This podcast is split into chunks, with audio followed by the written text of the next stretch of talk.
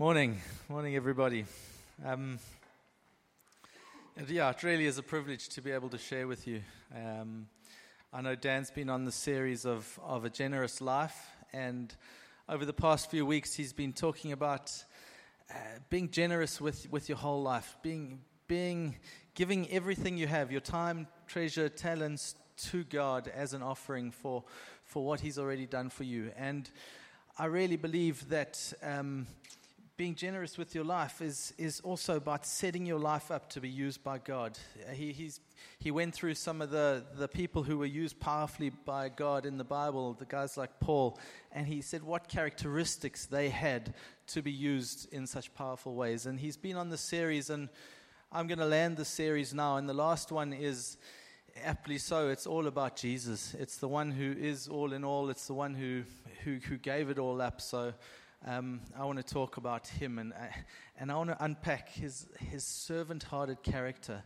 A little bit about um, how this generous God the Father gave us this perfect gift in Jesus Christ as God, but also as a relatable human being.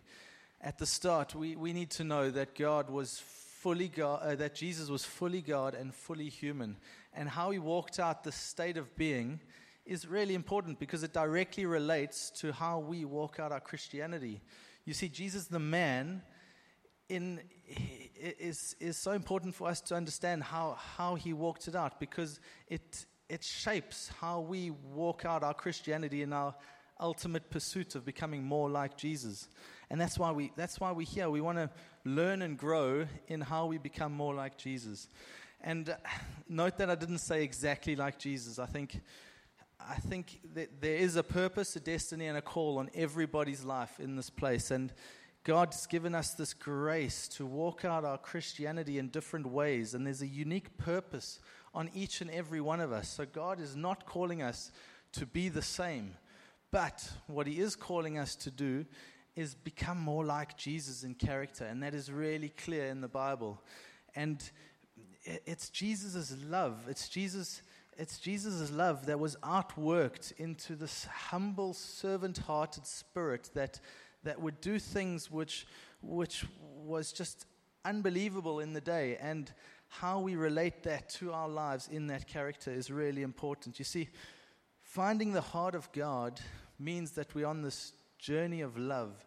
And it's His love which causes us to be more, want to be more like the one who, who loves perfectly and that's Jesus. And I, I really believe that um, it, it's Jesus' character that we've got to go after. G- who Jesus was, the essence of who he was, is why, is why we are Christians and why we're here to become and transform our lives to be more like him. And with um, Easter next week, I think it's a great time for us to just dive deeper into who Jesus was, is, and continues to be. So, the title of my message today is the generous life of Jesus. And it is the last one. So, the first thing I want to cover is Jesus being fully God and fully human. And in John 1, verse 1, Ryan's already mentioned it, which is great because it confirms a lot of what, what is being spoken of. It says, In the beginning was the Word, and the Word was, was with God, and the Word was God. And if we've been a Christian for any amount of time, we understand the Word was is Jesus. Okay, and that gets confirmed in John 1:14. The word became flesh and dwelt among us, and we saw his glory. Glory is the only begotten from the Father, full of grace and truth. So we understand that that Jesus is God straight away. We understand that he was there with the Father before creation. And, and it talks about him becoming flesh. That's why Jesus is referred to as Emmanuel, which really means God with us. God walking with us. And um, I love how it says there at the end, if we can put it up. It says, full of grace and truth. And, and Ryan spoke about grace upon grace upon grace. And I think what is key for us to understand is that Jesus' life is not a balance of grace and truth. It is 100% truth and it's 100% grace. And when we look at Jesus the man, we're looking at the exact representation from God the Father of a person who is actually physically God. And it's, it's so important for us to understand that because it, it does. It shapes who we are, and it shapes, it gives us a relatable person that we can see, okay, this is how God was, this is how God wants us to be. All right, so in Philippians 2, it says, Have this in mind among yourselves, which is yours in Christ Jesus, who, who, though he was in the form of God, did not count equality with God a thing to be grasped, but emptied himself by taking the form of a servant being born in the likeness of men and being found in human form, he humbled himself by becoming obedient to the point of death, even death on a cross. You see, Jesus here is clearly equal with God. He was there at the beginning, he, he, was clearly God. But it's amazing that he didn't grasp after it. He didn't say, okay, well, this is this is, this is my right, and I'm going to keep this right. But it speaks about him humbly emptying himself of that. And that word emptying is, is really powerful. Jesus had to put away, effectively, his godness. He had to put away his godness and being equal with God. He had to, he had to come and he had to be limited by everything a human being has to be limited by. He had to be born, he had to grow up, he had to be in the toddler stage, he had to be limited by everything we have to be limited by, the f- needing to eat, needing to, to do other things as well. You see, he had to empty himself of his own authority. He had to empty himself of physically being God. He had to empty that God attributes that he had is all powerful, all knowing, um, everywhere present. He had to actually empty himself of that in order to walk out this human life. And it's really important that we understand that. In John 5:30 it says Jesus said, "I can do nothing on my own." John 6 says, "I have come down from heaven not to do my own will, but the will of him who sent me." John 5 says, Truly, truly, I say to you, the Son can do nothing of himself unless it's something he sees the Father doing. For whatever the Father does, these things the Son also does in like manner. So, Eh, we, we really have a shift in relationship between God the Father and Jesus. God all of a sudden becomes, a, a, it comes into a different relationship with God. He comes under God and he's, he's there to serve. He's, he's there to do everything in the will of God. So he comes under God's authority in a, in a sense and he, he, he does exactly what he sees the Father doing. And, and this is important because Jesus had such a clear purpose on being, um, for being a man. You see, he came to restore a broken relationship. He died so that we can have a relationship. He suffered so that we can have a relationship. He left his Father in heaven so that we can have a relationship. He denied his divinity, his godness, so that we can have a relationship. And one of the most important purposes for him to be on this earth is for me, and it's often overlooked, is that he came to earth to, to be completely relatable to you and me. He came to earth to, so that you and I can relate to God in who we are and how we walk out our lives. You see, so many people have a, have a sense that God is not relatable to me. God, he, he did all these miracles, he, he walked on water, he could prophesy, he could predict the future, he could, he could do all these unbelievable things. But of course, he could do that because he was God. That's the common perception.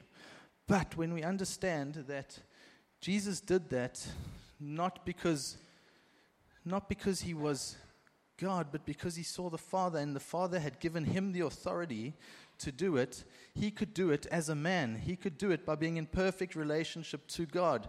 So when he went to someone and healed them, it was not out of his godness that he healed them, it was out of God's authority that he'd given him the power. Because as soon as Jesus takes his own authority, in very nature, him being God, and does it, all of a sudden he hasn't fulfilled the law because he hasn't lived a man's life, he's lived a God's life. And that is, and that is the essence of, of, of of why Jesus had to give up everything because he had to do it as a man so that we can relate to him. And I think that's so key to understand. And it says, and here's the amazing thing is that in his death, in his resurrection, we have access to that same authority that Jesus gave to that, that God gave to Jesus. And if we can catch that, all of a sudden God's life and who he was and how he was can be very relatable to you and I because all we need to do is work on this relationship with God through the Holy Spirit. And guess what?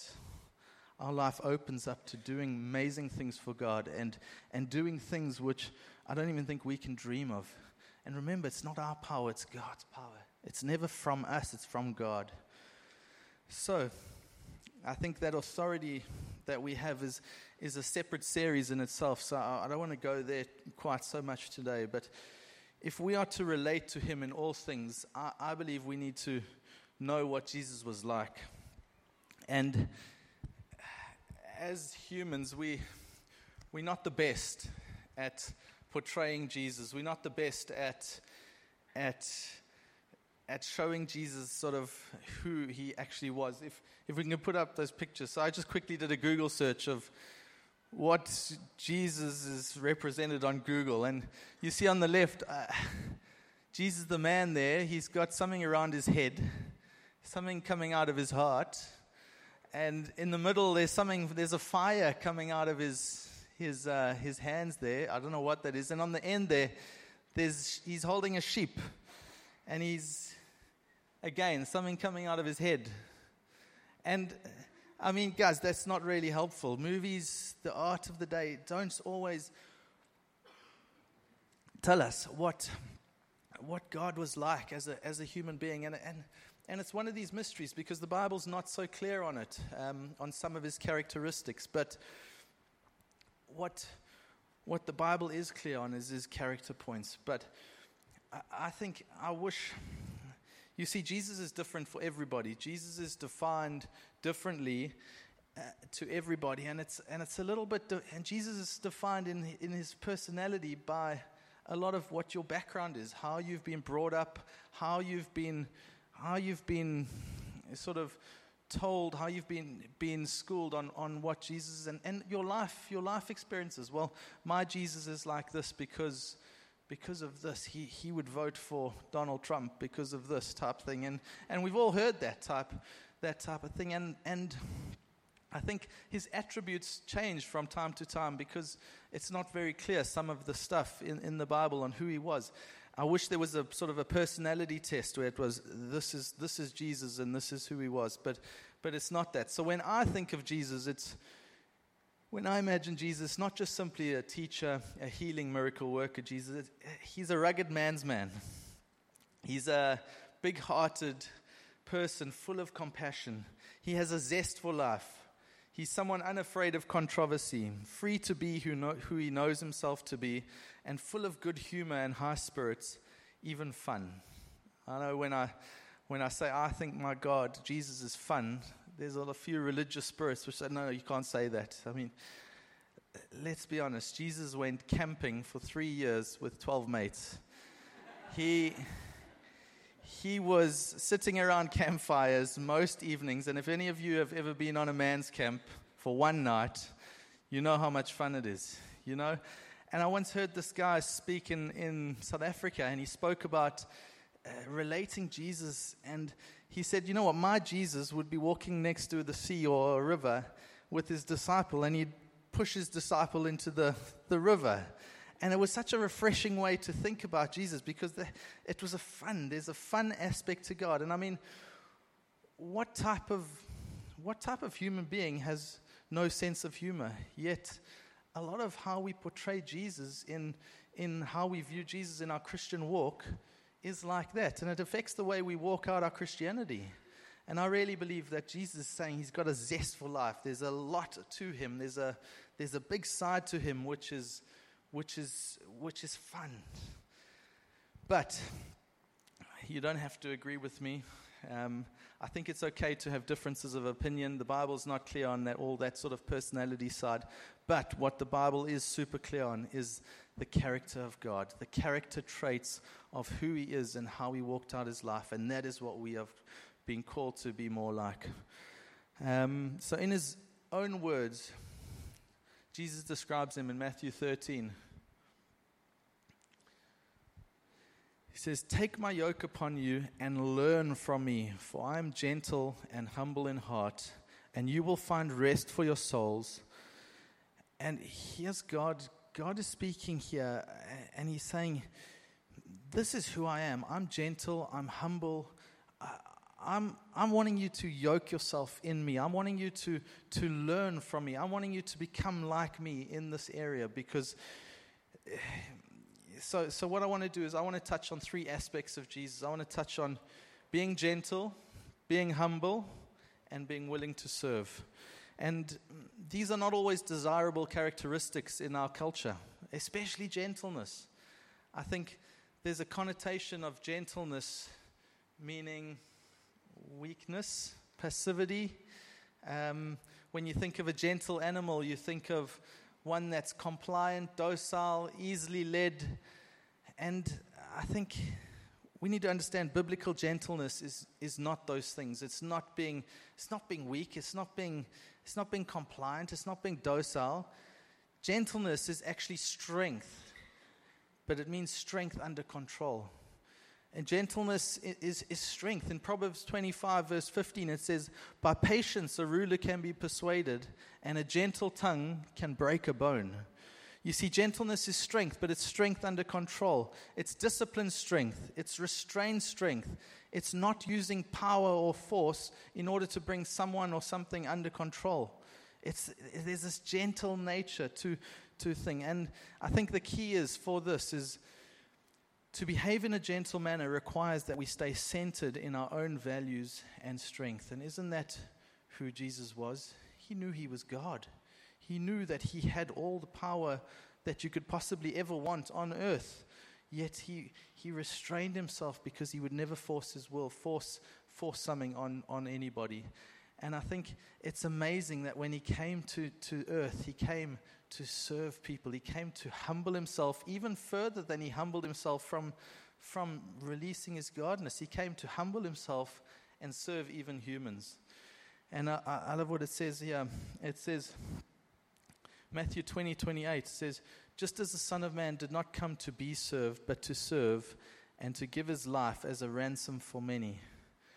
You see, in Jesus' character, it was this love that was outworked in such a humble, servant hearted nature. It was this love which drove, which drove this character, which was just one to redeem and to save and to, to, to serve. In, John 13, I mean, we, we, were all, we would have all heard this a lot, but it talks about Jesus washing feet. It says, It was just before the Passover festival. Jesus knew that the hour had come for him to leave this world and go to the Father. Having loved his own who were in the world, he loved them to the end. The evening meal was in progress, and the devil had already prompted Judas, the son of Simon Iscariot, to betray Jesus. Jesus knew that the Father had put all things under his power, and that he had come from God and was returning to God. So he got up from the meal, took off his outer clothing, and wrapped a towel around his waist. After that, he poured water into a basin and began to wash his disciples' feet, drying them with the towel that was wrapped around him. He came to Simon Peter, who said to him, Lord, are you going to wash my feet? Jesus replied, You do not realize what I am doing, but you will understand later. No, said Peter, you shall never wash my feet. Jesus answered, Unless I wash you, you will have no part with me. Then the Lord, Simon Peter, replied, not just my feet, my hands, and my head as well. Jesus answered, Those who have had a bath need only to wash their feet. Their whole body is clean, and you are clean, but not every one of you.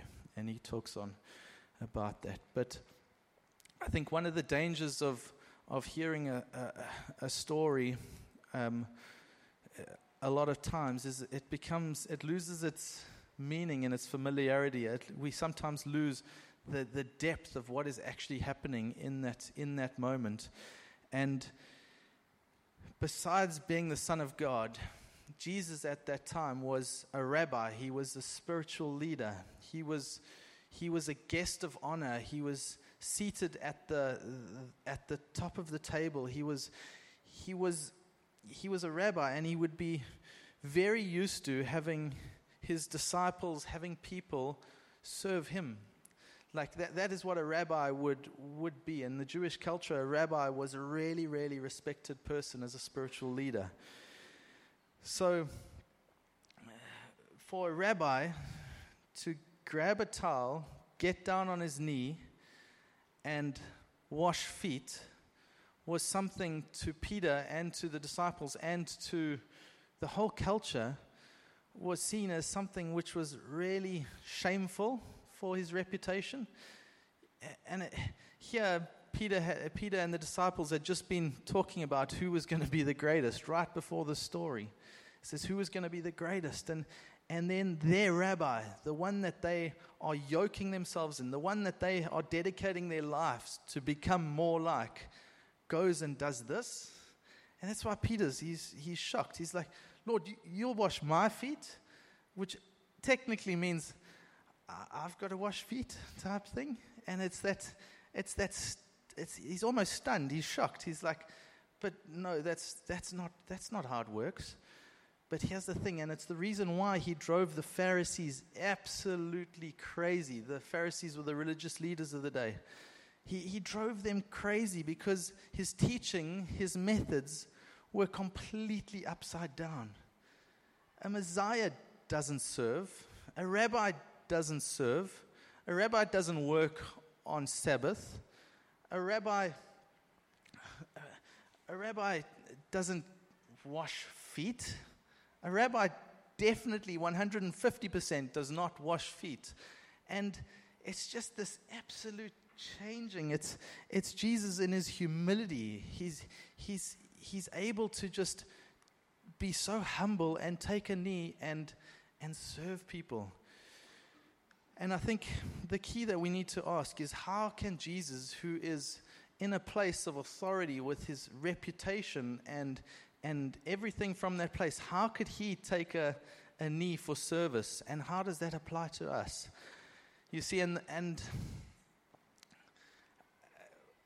the answer actually lies in, in that scripture. The answer lies in verse 3. And isn't it amazing that this is the scripture that, that, is, that is said just before Jesus starts washing feet? He says, Jesus knew that the Father had put all things under his power and that he had come from God and was returning to God. You see, Jesus knew that the Father had put all things under his power. Jesus knew who he was and that he had come from God. He knew whose he was and that he was returning to God. He knew where he was going. And that is so key. Jesus knew who he was, he knew whose he was, and he knew where he was going. He was he could demote himself because he knew who he was. He was the Son of God. He, did, he could unashamedly leave the place of the head of the table and serve and wash feet. You see, he, he didn't, he'd already given it all up. He'd already given his, his title of equality with God up to come down. He didn't need recognition. He didn't need accolades. He didn't need a certificate of, a, of service. This was Jesus who, who, who didn't really care what anyone thought about him.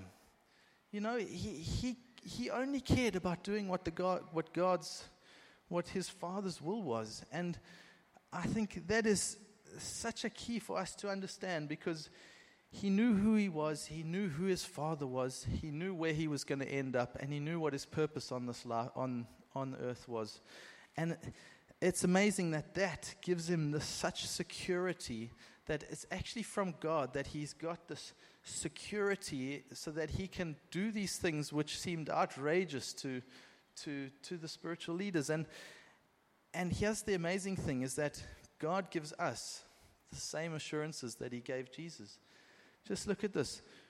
As God's children, you need to know exactly who you are, whose you are, and where you're going. Who, who are you? you? You are a child of God. When God looks at you, he, he sees Jesus within you, which gives you the incredible privilege of hosting the presence of God. So if we realize actually God's living within me, I have God inside of me. I am, I, am a royal priesthood. I, that is my identity. That is who I am. Who you belong to. You are the Father's. You were bought at a huge price to the Father. Where you belong. Where are you going? Eternity is sealed for you if you're a born again Christian. Your, your ultimate destination is heaven, which means you don't have to prove anything on this earth. You don't have to, you don't have to try and build up your reputation on this earth to, to get to a perceived place where you think you are important enough. And it's this real shift in mindset that Jesus has given us this, this, this security in who He is. Jesus has given us this, this life that we can live in Him.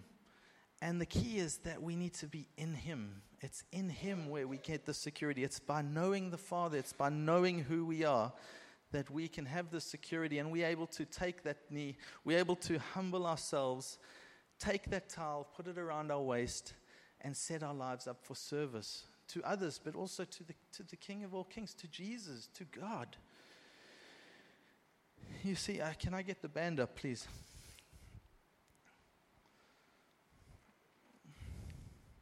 You see, who you are is such a big question. Who you are in this day is so linked to your identity. And I, I really do think God, God wants to deal with some of that today. You see, the question is who you are. Is, is there a worldly influence which shapes your identity? Are you holding on more to stuff that's in the world. It might be power, it might be job, it might be a reputation, it might be something which has happened in your past, it might be a hurt, it might be brokenness in the family. It, does that define you more than Jesus defines you, that God defines you? You see, who, who's, who are we living for? Whose are you? Are you yourself? Are you living for yourself or, or are you God's? It's, it's really simple questions here. Where are you going? Do you believe that eternal life is, is in your future? Do you believe that, that God has, has sealed for you a place in heaven? And that is really key to understand and to, to live out of that place because that gives us the great security of being so sure of who we are that we don't need to prove anything. We, we, we don't need to worry about a reputation. I mean, what, what what does that mean to God's glory in my life? What, what, how important is that to, to pleasing God and doing what God wants me to do? You see, anything which, if you want to play, anything which, anything which requires character is a choice. Anything which requires us to to become more like God is a choice we have to actively choose. If we want to serve and serve better, we've got to choose that. And it, it might be hard at first. It might be it, it might not be part of who we are initially, but the more times we choose to serve, the more times we choose to do the things which will build our character, the more times we do it, when it comes along in our future, it sort of starts becoming an automatic response. It starts becoming who you are. And I think that is what God is calling us into being this self controlled people who are gentle, humble, and know who we are and live out of a place of just this relationship of love outworked in service. And I, I really think that. That God has so much for us. There's, there's this identity which we can just live out of and just flow out of and just be so alive for Him in a fun way. You know, in summary, Jesus, who was fully God, humbled himself to become a regular man, a man you and I can relate to. Not someone who is passive and weak, but someone who had a love for life, for people, a desire to restore and bring people into the fullness of what God had for them, has for them, and to open lives up for service to the King. You see, he gives us this great security of knowing who you are, whose you are, and where you are going. We can unashamedly serve others when we realize that God is in control of our lives, which empowers us to gently and humbly serve Him. And I love the scripture because it, it just it summarizes everything. It's in Matthew 5, verse 16. It says, Keep open house, be generous with your lives by opening up to others, you'll prompt people to open up with God, this generous Father in heaven. you see, how true is it that when we humbly serve people, the actual fruit of that is not it's not directed at us, it's directed towards God. It opens people's lives up to connect with God. And isn't that the whole purpose of why and what we do? You see, in ending, we need to be generous because Jesus was generous. Let's live a life worthy of that call. Amen. We